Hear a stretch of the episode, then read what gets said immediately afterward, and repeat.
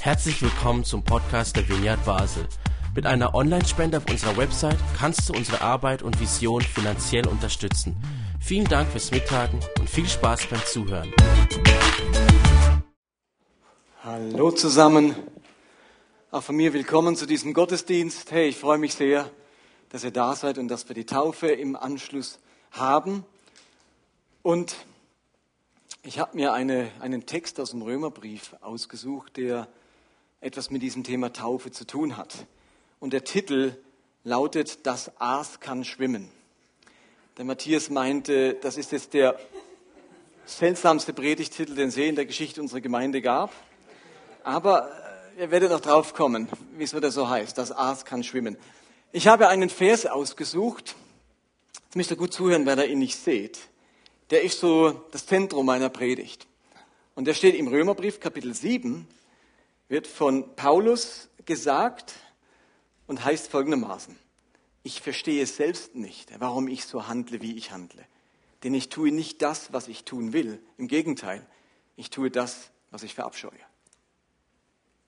Das ist nochmal. Ich verstehe selbst nicht, warum ich so handle, wie ich handle. Denn ich tue nicht das, was ich tun will. Im Gegenteil, ich tue das, was ich verabscheue.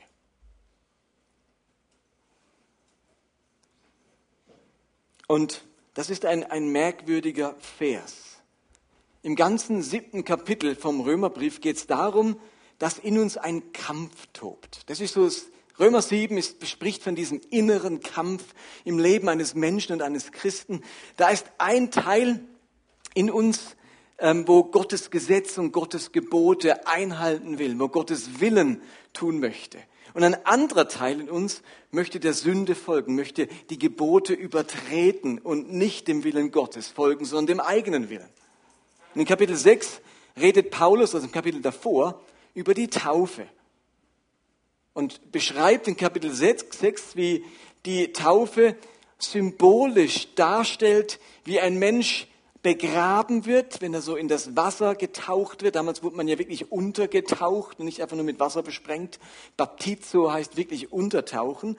Also, und es war ein Symbol dafür, du wirst wie begraben. Der alte Mensch, der nicht tun möchte, was Gott will, der wird begraben, den, äh, dem machen wir den Gar aus. Und indem du vom Wasser hochkommst, steht ein neuer Mensch auf. Ein wunderschönes Bild. Also äh, ich finde, die Taufe stellt dieses, diesen Vorgang wunderbar dar. Und es ist natürlich, wir können das sagen, wir graben jemand ein in den Sand und dann graben wir ihn wieder aus. Aber das ist irgendwie für die Täuflinge nicht so, die Grablinge könnte man sagen, dann äh, nicht so angenehm. Also das Wasser ist vielleicht nicht schlecht. Und jetzt könnte man ja sagen, wunderbar, alles in Ordnung. Altes begraben, Neues auferstanden. Und ein Kapitel später, in Kapitel 7, bringt dann Paulus so einen Satz, beschreibt einen Kampf und sagt, denn ich tue nicht das, was ich will. Im Gegenteil, ich tue das, was ich verabscheue. Wie kommt Paulus auf so einen Gedanken? Wie kommt Paulus zu dieser Erkenntnis, die ehrlich gesagt so wichtig ist am Anfang der Geschichte der christlichen Kirche und des christlichen Lebens. Und ich würde euch bitten, einen Moment zu überlegen, wo findet ihr diesen Satz bewahrheitet in eurem eigenen Leben?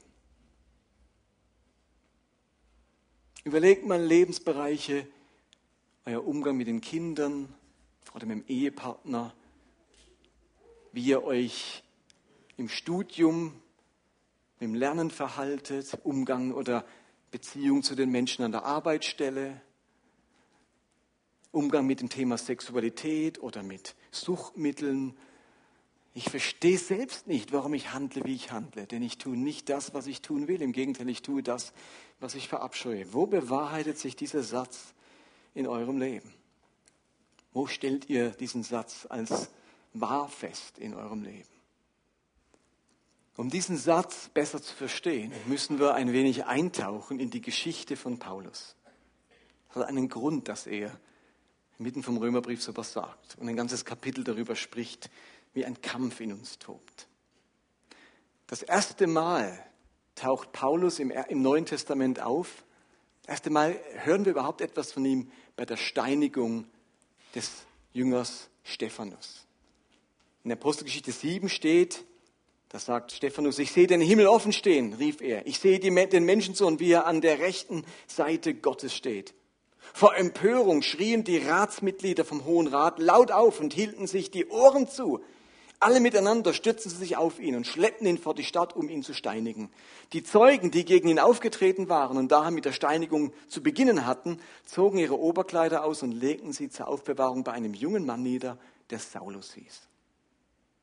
Also Bereits bei der allerersten Steinigung, die es gab, der allererste Christ, der als Märtyrer starb, war dieser Saulus anwesend und spielt eine wichtige Rolle. Er stand wohl in einem Vertrauensverhältnis zu denjenigen, die die Steinigung vollzogen hatten. Sie haben ihm die Kleider anvertraut und viele Jahre später sagt Paulus selbst, biografisch über diese Geschichte in Apostelgeschichte 22. Und sie wissen auch, dass ich damals, als dein Zeuge Stephanus sein Leben ließ, ganz damit einverstanden war und die Kleider seiner Mörder bewachte. Und dann dauert es nicht lange, bis dieser Paulus selbst Hand anlegt, oder dieser Saulus, jetzt rede ich mal nur noch von Saulus, also er hieß ja nämlich ursprünglich Saulus, bis der anfängt selbst Hand anzulegen an die ersten Christen und mit ungeheurer Wucht und mit fanatischem Eifer versucht er diese werdende Kirche auszurotten. Ein paar Verse dazu, Apostelgeschichte 8 heißt es, Saulus jedoch setzte alles daran, die Gemeinde auszurotten. Er durchsuchte Haus für Haus und wo er Christen fand, ließ er sie abführen, Männer wie Frauen, und ließ sie ins Gefängnis bringen. Er drohte ihnen mit dem Tod und war entschlossen, die Gemeinde auszurotten. Auch in Damaskus wollte er die Anhänger der neuen Lehre aufspüren und sie alle, Männer wie Frauen, in Ketten nach Jerusalem bringen. Und auch hier sagt Paulus im Rückblick über diese Zeit in Apostelgeschichte 26, ich brachte in Jerusalem viele Christen ins Gefängnis und wenn sie hingerichtet werden sollten, stimmte ich dafür. Und in allen Synagogen habe ich immer wieder versucht, sie durch Strafen, man könnte auch sagen Folter, durch Folter zur Lästerung zu zwingen. In maßloser Wut verfolgte ich sie sogar bis in die ausländischen Städte. Sagt Paulus über sich, äh, Saulus über sich selbst rückblickend. Maßlose Wut, Folter angewendet. Ähm, und wenn es irgendwo jemand hinzurichten gab, war der Erste, der dafür gestimmt hat. Man spürt diesem Saulus seinen maßlosen Eifer an, seine Streitlust, seine Skrupellosigkeit, seine Kämpfernatur. Dieser Saulus, der kommt rüber mit relativ wenig Harmoniebedürfnis. Ja, reden wir erst mal drüber. Nix, sofort hinrichten. Dieser Saulus, der ist kein Diplomat, kein Meister der Verhandlungskunst. Der Charakter dieses Saulus, der ist nicht von Sanftmut und Zurückhaltung und Barmherzigkeit geprägt. Da ist einer, der foltert lieber, der macht lieber Waterboarding, um dann das Geständnis rauszukriegen. Das ist eher der Typ mit hochrotem Kopf, der Choleriker, Schaum vor dem Mund, totale Verbissenheit. Dieser Saulus steht im ständigen Wettstreit um seinen Gott, seinen Glauben und seine Religion. Und wenn wir das so ein bisschen genauer anschauen, dann, dann kristallisieren sich ein paar klare Wesenszüge bei diesem Saulus heraus. Der ist nämlich eine Art Karrieretyp. Bei der Steinigung des Stephanus, haben wir vorhin gelesen, wird er als junger Mann bezeichnet. Dieser griechische Ausdruck, der hier steht für junger Mann, wird normalerweise für einen maximal 35-jährigen Mann verwendet. Dieses griechische Wort, bis 35, dann verwendet man ein anderes Wort. Er war also maximal 35. Und nun heißt es aber, dass er Teil vom Hohen Rat war, wo er Abstimmen, ein Abstimmungsrecht hatte. Saulus ist es also gelungen, bereits als junger Mann Teil des Hohen Rates zu sein, wo normalerweise nur die Ältesten vertreten waren und damals wirklich die Ältesten, also ältere Semester. Er hat ganz schnell Karriere gemacht in der jüdischen Szene. Man wollte diesen Saulus, diesen jungen Mann dabei haben, vielleicht nicht als Vollmitglied des Hohen Rates, aber zumindest als Abstimmungsmitglied. Er hat die Leute auch gefangen, er wusste um ihre äh, Geschichte, er war ja Zeuge dann ihres Glaubens, wenn er sie gefangen nimmt. Er hat sie ja angetroffen, vielleicht in einem Hauskreis, in, einer, in einem Gottesdienst, auch als er gefangen genommen. Also war er der Zeuge und die Zeugen waren auch die Ersten, die die Steine geschmissen haben. Rückblickend sagt Paulus, Saulus über sich selbst, Galater 1, Vers 14. In meinem Eintreten für die jüdische Religion übertraf ich viele meiner Altersgenossen. Ich war ein fanatischer Eiferer für die überlieferten Vorschriften meines Volkes. Ihr Lieben, Saulus war nicht einfach Hobbyjude. Jude aus Gewohnheit, weil man eben damals Jude war. Er war überzeugt Jude. Er wollte Jude sein, der andere in ihrer Frömmigkeit, in ihrem Eifer, in ihrer Strenge und in ihrer Hingabe weit übertrifft. Bewusst schließt sich Paulus der strengsten Richtung des jüdischen Glaubens an. Alles andere war für ihn halbherzig, liberal, lau und mangelhaft. Und deswegen heißt es in Apostel 26, alle wissen es und können, wenn sie es wollen, jederzeit bezeugen, dass ich damals nach der strengsten Richtung unserer Religion gelebt habe, nämlich als Pharisäer. Ich glaube, ich muss da gar nicht viel mehr sagen. Das Bild vom Charakter dieses Saulus wird immer klarer. Eine, ein Kämpfer, streitlustig, ein Eiferer, ehrgeizig, einer, der aufs Ganze geht, einer, der Karriere machen möchte, ein Leitertyp, ein Anführer, einer, der das Sagen haben möchte, einer, der Barmherzigkeit opfert zugunsten der Wahrheit. Er ist hingegeben und leidenschaftlich für die Ehre und die Sache Gottes. Ein Mann wie ein Donner, wenn der auftaucht, dann blitzt es. Der wütet drauf drauf los, der kennt diesen heiligen Zorn. Könnt ihr euch das nachvollziehen? Wenn ihr so diese Geschichte von ihm hört, dann, dann merkt man, das ist kein sanfter Zeitgenosse. Und nun erlebt dieser Saulus eine Hinwendung zu Christus. Das, was er am meisten verfolgt, begegnet ihm Jesus Christus. Und interessanterweise begegnet ihm Christus im Saulus-Stil. Jesus spricht nicht mit sanfter Stimme im Traum zu ihm. Er erscheint dem Saulus nicht beim Meditieren der Torah. Da erscheinen nicht liebliche singende Engel, während Saulus die Schönheit der Natur genießt. Wisst ihr, wie dieser Christus diesem Donner Saulus begegnet? Apostelgeschichte 26 schildert er es selbst. In dieser Absicht reiste ich dann auch im Auftrag der hohen Priester und mit ihrer Vollmacht ausgestattet nach Damaskus. Auf dem Weg dorthin sah ich mitten am Tag plötzlich vom Himmel her ein Licht aufleuchten. O König, äh? Ja, okay, ah, das, das sagt er eben dem König. Er erzählt es dem König. Ein Licht aufleuchten, o König, heller als die Sonne, das mich und meine Begleiter umstrahlte. Wir alle stürzten zu Boden und ich hörte eine Stimme auf Hebräisch zu mir sagen, Saul, Saul, warum verfolgst du mich? Du schlägst vergeblich, vergeblich gegen den Ochsenstachel aus. Wer bist du, Herr? fragte ich. Der Herr antwortete, ich bin Jesus, ich bin der, den du verfolgst. Doch jetzt steh, jetzt steh auf, denn ich bin dir erschienen, um dich zu meinem Diener zu machen. Du sollst mein Zeuge von dem sein, was ich heute erlebt was du heute erlebt hast und was ich dir noch offenbaren werde. Und dann ist er erstmal für ein paar Tage blind. Ihr Lieben, kein Garten, keine sanfte Stimme, kein Wehen des Geistes, keine Erkenntnis beim Lesen der Torah, sondern ein helles Licht, das alle umstrahlt, heller als die Sonne. Alle stürzen. Das geschieht, das geschieht plötzlich unvermittelt. Saulus ist danach eben erblindet und alle zusammen sind total entsetzt und sprachlos. Und dann ertönt eine Stimme, die Klartext redet. Du schlägst vergeblich gegen den Ochsenstachel aus. Was für ein interessanter Satz ausschlagen gegen den Ochsenstachel. Was heißt das eigentlich? Nun, zur damaligen Zeit war der Ochsenstachel ein langer, schmaler Stock mit einer scharfen Spitze an dem einen Ende und die wurde gebraucht, um die Rinder beim Pflügen zu führen und anzutreiben. Und wenn der Ochsen gegen den Stachel ausschlug, dann tat es ihm nur umso mehr weh und er ist weitergegangen äh, und man konnte ihn damit eben gut dirigieren. Da macht der, e, der, der Esel, der, der Ochse, was man will, mit diesem Stab mit einer Spitze dran, Ochsenstachel. Das ist so, als würde Jesus zu Saulus sagen, lieber tobender, wütender Saulus, ich sitze am längeren Hebel. Und wenn du noch so tobst und wütest und ausschlägst, am Ende geschieht doch das, was ich möchte. Du wirst mich nicht los. Diese Stadt wird mich nicht los. Diese Welt wird mich nicht los. Du hast deinen Meister getroffen. Jemand, der stärker und größer und mächtiger ist als du. Ihr Lieben, diese Sprache versteht Saulus. Dieser Mann ist nur bereit, sich, unter, äh, sich dem unterzuordnen, der mächtiger ist als er. Jesus ist der Bauer, Saulus der Ochse.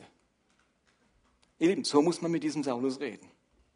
Ich finde das so spannend, dass sich Jesus einem Menschen so offenbart, wie es seinem Verständnis, seinem Charakter und seiner Welt entspricht.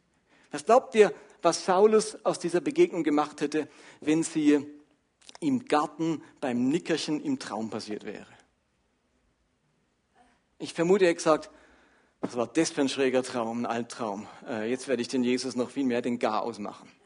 Aber so, nach dieser Begegnung, ist dieser Saulus überwunden. Da ist einer, er ist seinem Meister, einem Mächtigen begegnet. Und nun ist Saulus von diesem Christus gewonnen. Und logisch, jetzt steht er sofort im Dienst dieses neuen Herrn.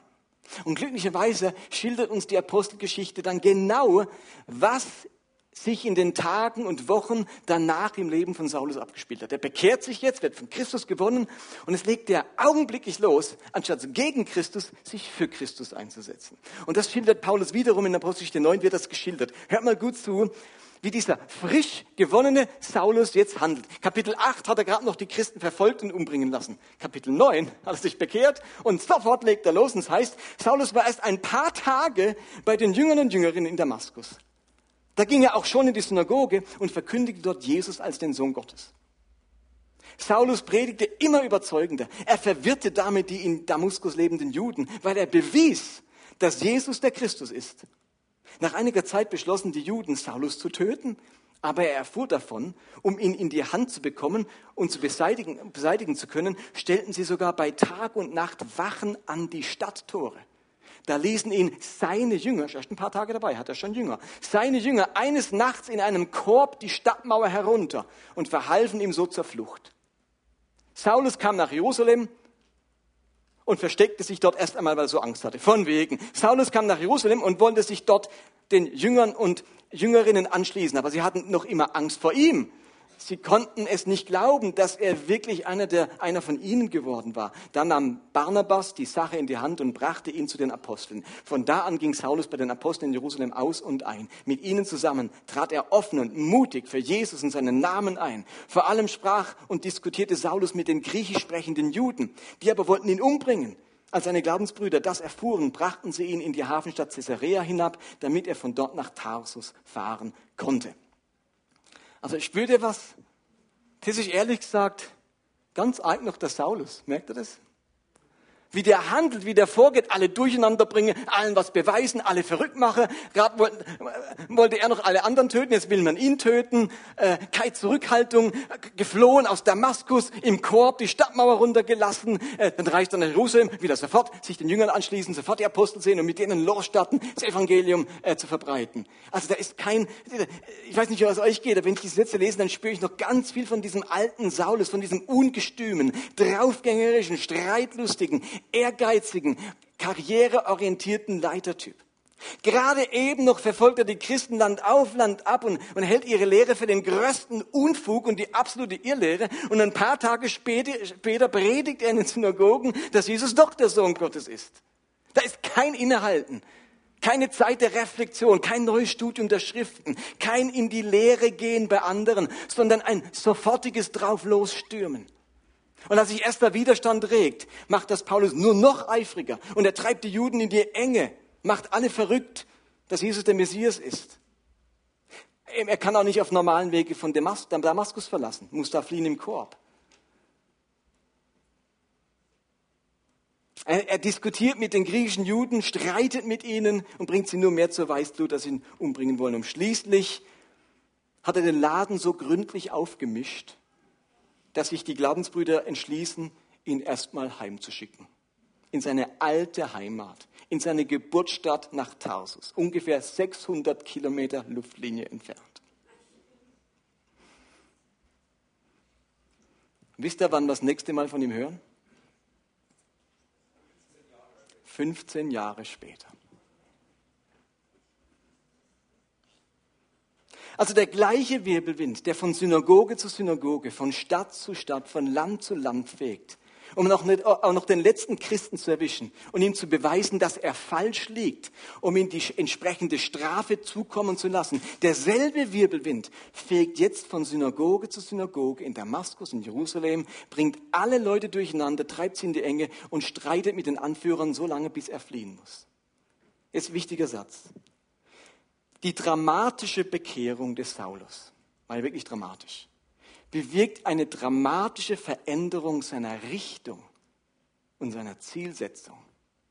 aber noch keine dramatische Veränderung seines Charakters. Habt ihr das gemerkt? Kaum jemand von uns macht so eine dramatische Bekehrung wie, wie, wie Paulus. Licht leuchtet auf, man stürzt zu Boden. Jesus, Jesus redet hörbar mit mir. Und er spricht Bestimmungen, Visionen über mein Leben aus. Schön wäre es, wenn wir mal so eine Bekehrung erleben würden. Und Paulus greift sofort diese neue Lebensbestimmung auf und wird zu einem Kämpfer und Streiter und Eiferer und Anführer für Jesus. Aber wie Paulus vorgeht, wie er das Ganze anpackt, bildet noch ganz stark diesen alten Saulus ab, diese alten Wesenszüge. Eine noch so eindrückliche, dramatische Bekehrung kann uns, kann zwar unsere Lebensrichtung ändern, unsere Zielsetzung und unsere Überzeugungen ändern, aber keine noch so dramatische Bekehrung kann schlagartig unseren Charakter verändern. Denn das, was sich über Jahre in unserem Wesen eingeprägt hat, das braucht auch seine Zeit, um neu geprägt und eingeübt zu werden. Also es geht am Ende nicht nur um eine Bekehrung, wo ich meine Richtung, meine äh, Einstellung, meine Überzeugungen ändere, was ich glaube ändere, sondern es geht ganz stark um diese Charakterarbeit. Eben, und so landet, wie gesagt, Paulus in Tarsus und es vergehen 15 Jahre, wo wir nicht wissen, was dort abgelaufen ist. Und wiederum ist es dann Barnabas, der sich seiner annimmt und den Eindruck hat, jetzt wäre es an der Zeit, die Zeit ist reif, dass der Ochse aufhört, gegen den Stachel auszuschlagen und dass man ihn brauchen könnte. In Antiochia entsteht damals die erste heidnische Gemeinde, also eine Gemeinde, die nicht aus Juden besteht, sondern aus Heiden. Antiochia war die drittgrößte Stadt der Antike, 800.000 Einwohner und da brauchte man Hilfe. Also wenn dort die erste Gemeinde entsteht, braucht man Hilfe von jemandem, dem Gott die Berufung hat, gegeben hat, unter den Heiden zu arbeiten. Denn das hat Jesus ihm ja gesagt bei seiner Bekehrung. Und Barnabas erinnert sich daran und holt diesen Saulus. Und es heißt in Apostel 11, da reiste Barnabas nach Tarsus, um Saulus aufzusuchen. Als er ihn gefunden hatte, brachte er ihn nach Antiochia. Dort blieben sie ein ganzes Jahr bei der Gemeinde und lehrten eine große Anzahl Menschen. In Antiochia nannte man die Gläubigen zum ersten Mal Christen. Also eben, Barnabas merkt, er braucht Hilfe, erinnert sich an diesen Paulus. Und jetzt geht der Glaube unter den Heiden los und der Saulus ist ein wichtiger Mann dabei. Und ab jetzt sind diese beiden Männer miteinander unterwegs und gehen jetzt auf, miteinander auf die sogenannten Missionsreisen. Und in den kommenden 16 Kapiteln der Apostelgeschichte wird das Leben dieses Saulus nachgezeichnet. Und wie immer ist unsere Bibel wunderbar ehrlich. Sie bildet nicht nur Helden ab, sondern Diener Gottes mit ihren Stärken und mit ihren Schwächen. Und wir wissen nicht, was Saulus in diesen 15 Jahren gemacht hat. Aber sicher hat er an sich gearbeitet, sich in seinen Beruf vertieft und seinen neu gefundenen Glauben vertieft. Ich bin sicher, Gott hat viel in ihm gearbeitet, an seinem Herzen, an seinem Denken und seinen Charakter verändert. Und so wird eben aus Saulus ein Paulus. Haben wir ja, erinnert euch drüber gesprochen, vor zwei Wochen über Identität, Saulus, Paulus. Am erst, erst ist er genannt nach einem König und jetzt ist er der Kleine. Das ist was passiert in Tarsus. Und ihr Lieben, nach diesen 15 Jahren hat sich Paulus massiv verändert. Er ist jetzt wirklich einer der bedeutendsten Theologen des Neuen Testaments, einer der bedeutendsten Missionare, einer der bedeutendsten Verkündiger und einer der bedeutendsten Gemeindegründer.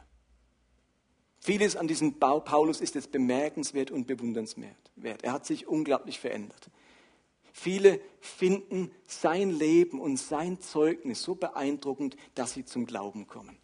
Ihr Lieben, von diesem Paulus, von diesem Draufgänger, von diesem Macher stammt die christliche Gnadenlehre.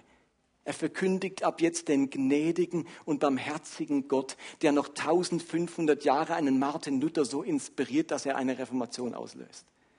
Dieser Draufgänger, dieser Wirbelwind verkündigt jetzt den barmherzigen Gott. Von Paulus stammt jetzt das hohe Lied der Liebe in 1. Korinther 13, wo er deutlich macht, ohne Liebe sind wir nichts, kein gar nichts. Und jetzt ist etwas ganz interessant.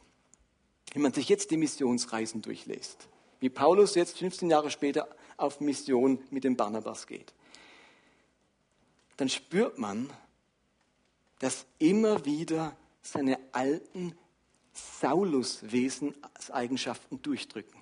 Dass ein innerer Kampf in ihm tobt. Dass der alte Saulus mit dem neuen Paulus im Widerstreit steht. Also man merkt, dass Veränderung eben ein Prozess ist, ein lebenslanger Prozess, ein Überwinden des Alten und ein Heiligen, ein Festhalten des Neuen. Und ich möchte euch einfach noch am Schluss ein paar Beispiele nennen, wo das Alte des Saulus immer wieder mal durchdrückt. Also es sind jetzt, wie gesagt, 15 Jahre vergangen, hat sich der Mann echt verändert und er ist ein anderer geworden.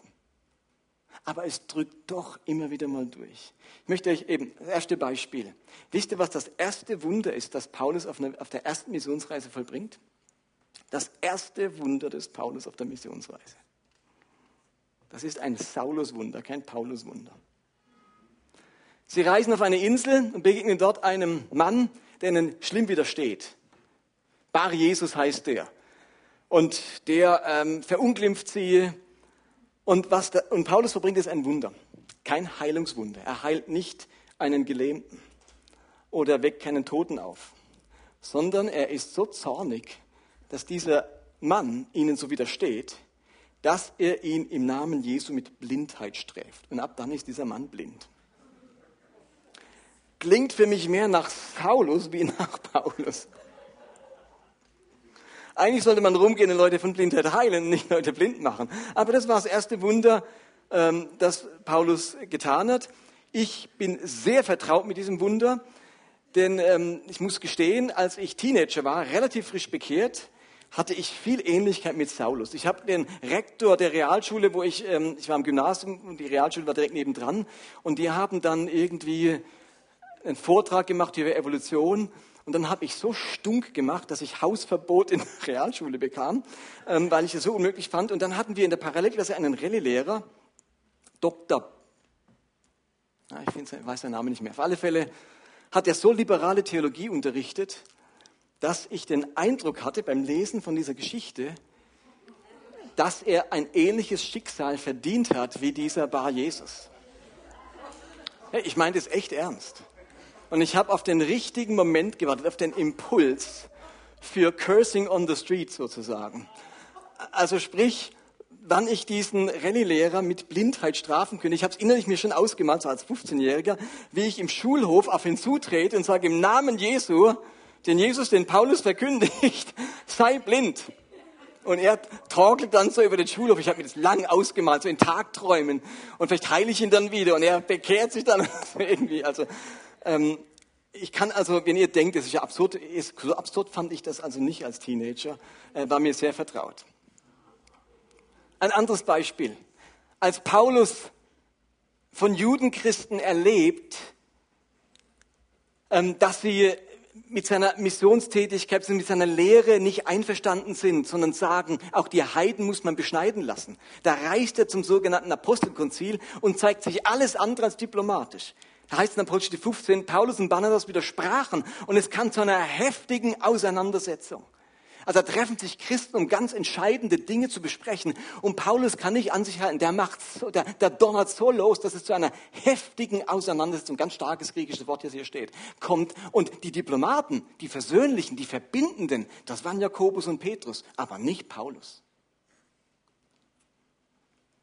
Als es dann darum ging, zur zweiten Missionsreise aufzubrechen, drückt der alte Saulus wieder durch. Auf der ersten Missionsreise hatten sie einen Praktikanten dabei.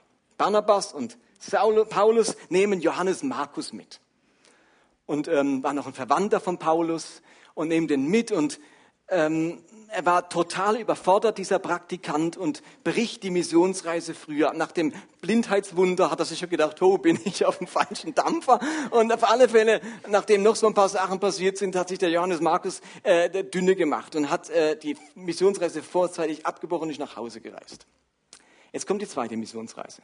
Und Barnabas, der Tröster auf Deutsch, wollte diesem Johannes eine zweite Chance geben und sagen, komm, der hat seine Lektion gelernt, der wird jetzt in sich gegangen sein, der ist in Seelsorge beim Petrus gegangen und jetzt nehmen wir doch den Mann wieder mit.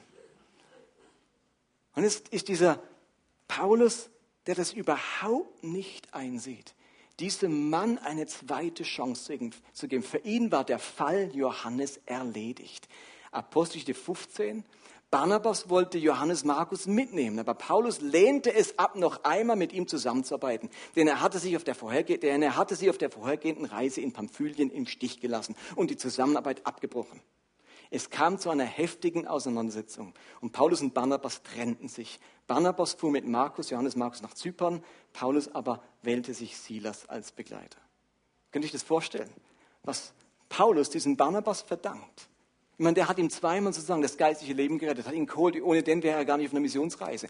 Und jetzt kann der so streiten, ob er jetzt den Praktikanten nochmal mitnimmt oder nicht. Das ist das stärkste griechische Wort für Streit, das es nur gibt das hier steht. Die haben sich wirklich verworfen miteinander, überworfen. Das kann dann, da drückt dann der alte Saulus wieder durch. Skrupellos. Da kennt er nichts. Der Johannes Markus, der berichtet äh, äh, Daumenschraube, dem muss man mal zeigen, wo der Bartler Most holt, mit dem Ochsen stecken und so weiter. Also das, das kann der nicht nachvollziehen. Da drückt so der alte Saulus durch und er kann brechen mit seinem engsten Freund über so eine Frage. Und zu guter Letzt auf der zweiten Missionsreise, jetzt ohne Barnabas, kommt Paulus nach Philippi und legt sich gleich mit ein paar Geschäftsleuten an, die nämlich viel gutes Geld mit einer Wahrsagerin verdient haben. Und er treibt den Wahrsagegeist aus und die waren ihr Geschäft los und er landet schnurstracks im Gefängnis. Jetzt kommt ihm dort Gott zu Hilfe, es eignet sich ein Erdbeben, die Erde, am Ende bekehrt sich sogar der Kerkermeister. Und er klärt dann mit den Stadtrichtern ab, oh, das ist ja eigentlich ein Römer, der Paulus, und richtet Paulus dann aus, dass die Stadtrichter sich entschlossen haben, ihn wieder freizulassen. Jetzt könnte man als Paulus, erneuerter Paulus sagen, Gott, ich danke dir für die Befreiung, danke, dass du den Menschen gesprochen hast und dass sich jetzt alles gut rauskommt. Nicht so unser Paulus. Der kann sich jetzt nicht verkneifen, das letzte Wort zu haben und es diesen Richtern mal so richtig zu zeigen. Und in Apostelgeschichte 16 heißt es dann, da wandte sich Paulus an die Gerichtsdiener und sagte, Erst haben sie uns ohne jedes Gerichtsverfahren öffentlich schlagen lassen, obwohl wir das römische Bürgerrecht besitzen. Und dann haben sie uns ins Gefängnis geworfen. Und jetzt wollen sie uns still und heimlich abschieben. Das kommt nicht in Frage. Sie sollen selbst hier erscheinen und uns persönlich aus dem Gefängnis herausführen. Da kann man ja alles machen. Aber spürt ihr was? Da drückt etwas Altes durch. Da gibt es eine neue Art, wie man mit so Situationen umgeht und da drückt was Altes durch. Und ich glaube, Paulus ist sich dieses inneren Kampfes um seine Wesenszüge bewusst. Der, der, weiß, da kämpft der alte Saulus mit dem neuen Paulus. Und meistens lebt der neue Paulus. Und ab und zu zeigt sich der alte Saulus. Und in diesem Kontext schreibt der Römer Kapitel 7 und landen wir bei diesem Vers 15. Ich verstehe selbst nicht, warum ich so handle, was, wenn, wie ich handle. Denn ich tue nicht das, was ich tun will. Im Gegenteil, ich tue das, was ich verabscheue. Den Gerichtsdienern, den zeigen wir es jetzt mal. Psst, bist du still, Saulus? Aber den muss man jetzt mal zeigen. Die soll hier persönlich erscheinen. Und man merkt den inneren Kampf, den kennen wir doch alle in uns. Wir alle können diesen Satz wunderbar nachvollziehen. Immer wieder entdecken wir uns dabei, wie wir so handeln, wie wir es eigentlich gar nicht wollen. Manchmal blicken wir zurück auf Situationen und merken, dass wir genau das getan haben, was wir eigentlich verabscheuen. Wieder habe ich die Kinder angeschrien, anstatt mit ihnen geduldig zu sein. Wieder war ich giftig und verletzend dem Ehepartner gegenüber, obwohl ich lernen wollte, besser zuzuhören und verständnisvoller zu sein. Wieder habe ich bei der Arbeit darauf geachtet, auf meine Kosten zu kommen, anstatt den Vorteil meiner Kollegen zu suchen. Die Beispiele könntet ihr jetzt alle wahrscheinlich fortführen. Aber lieben, Gott ist mit uns am Werk und Gott war mit Paulus am Werk.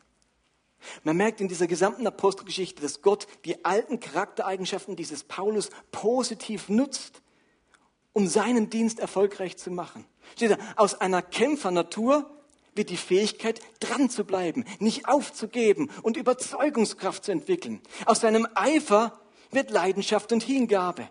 Aus seinem Ehrgeiz wird die Erkenntnis, für Gott wirklich das Beste zu geben und den Glauben so zu leben, dass man den Siegeskranz, die Goldmedaille erhält. Aus seinem aufs Ganze gehen wird jemand, der bereit ist, im Glauben etwas zu wagen und Risiken einzugehen. Als Leitertyp ist er bereit, auch im Reich Gottes für andere Menschen Verantwortung zu übernehmen. Seine Leidenschaft für Gottes Ehre macht ihn zu jemandem, dem es nicht länger um sich selbst geht, sondern um Christus. Nicht mehr ich lebe, sondern Christus lebt in mir. Seine Führungsqualitäten lassen ihn am Ende sogar vor Königen und dem Kaiser erscheinen. Und sein heiliger Zorn befähigt ihn, keine Kompromisse mit Sünde oder Fehlentwicklungen in der Kirche zu schließen. Ich finde es großartig zu sehen, wie Gott diese rohen Charaktereigenschaften schleift und braucht für sein Reich. Gott reißt unsere Charaktereigenschaften nicht aus unserem Herz heraus, sondern eben er behandelt sie wie eine Pflanze, deren Wildwuchs er eindämmt, die er beschneidet zu echter Blüte und Frucht bringt. Aber wir merken auch, dass auch nach diesen 15 Jahren Tarsus Paulus immer noch Wildwuchs erlebt und etwas seiner Charaktereigenschaften immer wieder mal über die Stränge schlägt und der alte Saulus wieder durchblickt. So roh, so maßlos, so unverhältnismäßig und unbarmherzig. Etwas an Wildwuchs hat überlebt. Und jetzt komme ich zum Predigtitel. Luther hat das nämlich wunderbar im Kontext von der Taufe formuliert. Luther, Martin Luther schreibt, die Taufe ist nicht allein schlicht Wasser, sondern sie ist das Wasser in Gottes Gebot gefasst und mit Gottes Wort verbunden. Es bedeutet, dass der alte Adam in uns, Saulus, durch tägliche Reue und Buße soll ersäuft werden und sterben mit allen Sünden und bösen Lüsten. Und wiederum täglich herauskommend auferstehe ein neuer Mensch, der in Gerechtigkeit und Reinheit vor Gott ewiglich lebe. Der alte Adam in uns soll ersäuft werden. Nimm, nimm dich aber in Acht, das Aas kann schwimmen. Und damit will Paulus sagen, das Aas, dieser alte Adam, den kannst du ersäufen und dann treibt er wieder hoch. Das Aas kann schwimmen. Also er macht selbst die Beobachtung, die Paulus hier macht und die uns die Bibel so ehrlich schildert und die wir alle in unserem Leben nachvollziehen können. Das Aas kann schwimmen. Jetzt dachten wir, wir haben es im Griff und es kommt doch wieder hoch. Wir dachten, wir haben es überwunden und es passiert uns doch wieder.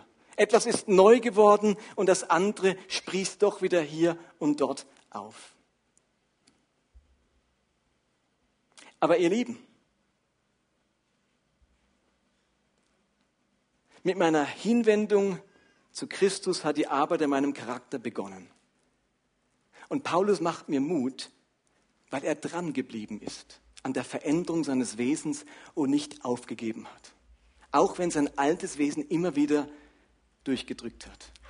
Aber das, steht hier, die Geschichten, ihr habt jetzt ja alle gehört, was der noch für verrücktes Zeug gemacht hat, die dieser alte Saulus durchgedrückt hat. Aber ist euch bewusst, dass Gott an keinen Punkt ihn nochmal nach Tarsus geschickt hat. Oder gesagt hat, stopp, Missionsreise, stopp, Paulus, erst nochmal nach Tarsus, wir müssen nochmal ein paar Sachen besprechen. Also, das hat ihn nicht disqualifiziert. Er hat nach einem Fehlschlag seine Missionsreise nicht abgebrochen. Er saß nicht in der Ecke und hat sich bemitleidet und sich für unbrauchbar gehalten. Er wusste, dass die Veränderung seines Wesens nicht im Moment seiner Bekehrung geschehen ist, sondern dort erst begonnen hat. Er wusste um diesen lebenslangen Prozess, dessen Gott sich eben auch bewusst ist und von dem Gott nicht schockiert ist, den Gott sogar einplant auf seinem Weg mit uns. Ihr Lieben, unser Versagen vereitelt nicht Gottes Pläne mit uns. Unser Versagen vereitelt nicht Gottes Pläne mit uns, sondern sind Gelegenheiten, in seine Pläne hineinzuwachsen, über uns hinauszuwachsen, beschnitten zu werden und zu dem zu wachsen, was am Ende Christus widerspiegelt und verherrlicht. Und wenn dieser große Paulus, der solch eine Vollmacht hatte, der solche Wunder vollbracht hat, der so viele Menschen zu Christus geführt hat und doch immer wieder mit seinem alten Adam zu kämpfen hatte, und immer wieder in alte Muster und Wesenszüge hineingerutscht ist, dann kann Gott auch mich gebrauchen, mir Vollmacht schenken, mir Wunder anvertrauen, durch mich ein Segen sein und sich durch mich verherrlichen. Amen.